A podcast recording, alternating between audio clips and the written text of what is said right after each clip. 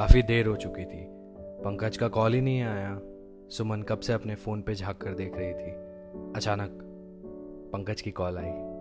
उसने सबसे कहा प्लीज़ आप लोग बाहर चले जाओ ना। सबने सुमन को बहुत चढ़ाया और उस कमरे से तशरीफ़ उठाई। हमारी शादी होने वाली है।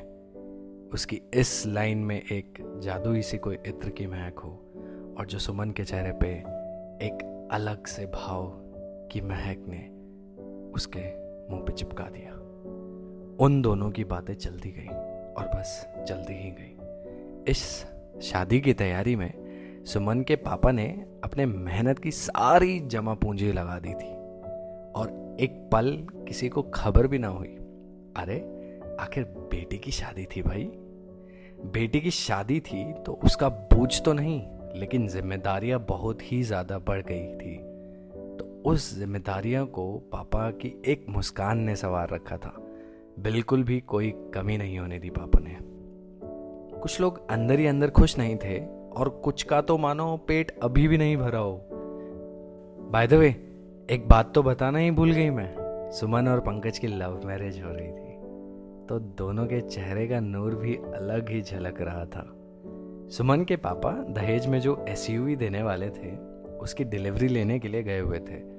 उसकी मम्मी नहीं थी। शायद वो आज सबसे ज़्यादा उन्हें मिस करने वाली है। उफो, और भाई तो बैंड बाजा बारात और केटरिंग वालों से ही लगा हुआ था। अरे भैया, मैं कह रहा हूँ ना, थोड़ी भी ऊंच नीच नहीं होनी चाहिए। आखिर एक लौती बहन की शादी है मेरी। तैयारियों में यूँ ही कुछ दिन गुजर गए और आखिर वो दिन आ गया, जिसकी सबको बेसब्री से इंतज़ार था। दो जैन यही दिन सुमन और पंकज के लिए बहुत खास था, क्योंकि इस दिन आज से पाँच साल पहले वो पहली बार मिले थे। यहीं उनके रिलेशनशिप की एनिवर्सरी डेट भी थी और भाई, उसी दिन इन दोनों की शादी भी हो रही थी। अना एक खास दिन। चारों तरफ़ एक खुशी का माहौल था। सब लोग कितने खुश थे। आज पापा की नन्ही परी दुल्हन बनने जा रही है। बेचारी सुमन हर तरफ़ से घिरी हुई थी। कोई उसके हाथों पर मेहंदी लगा रहा था तो कोई उसको कंगन पहना रहा था। जो लड़की बचपन में गुड़िया के साथ खेलती थी, वो आज अपनी शादी के लिए तैयार हो रही थी।